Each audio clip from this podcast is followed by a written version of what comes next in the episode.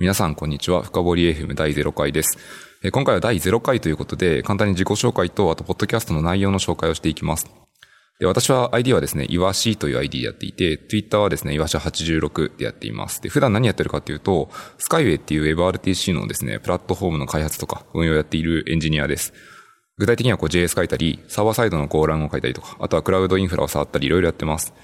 で、このポッドキャストで何をやっていきたいかっていうとですね、結構みんな身近にですね、面白い人とか、このエンジニアすごいなって人がいるんですよね。で、こういう人を引っ張ってきて、いろいろと面白いことを教えてもらいたいと思っています。まあ、最初はですね、入門的なところを教えてもらって、だいたい1時間弱程度を使ってですね、教えてもらったところをどんどん深く掘っていく。面白いところをですね、技術的に掘っていくってことをやりたいと思っています。で、ポッドキャストの名前の依頼はこれから来ています。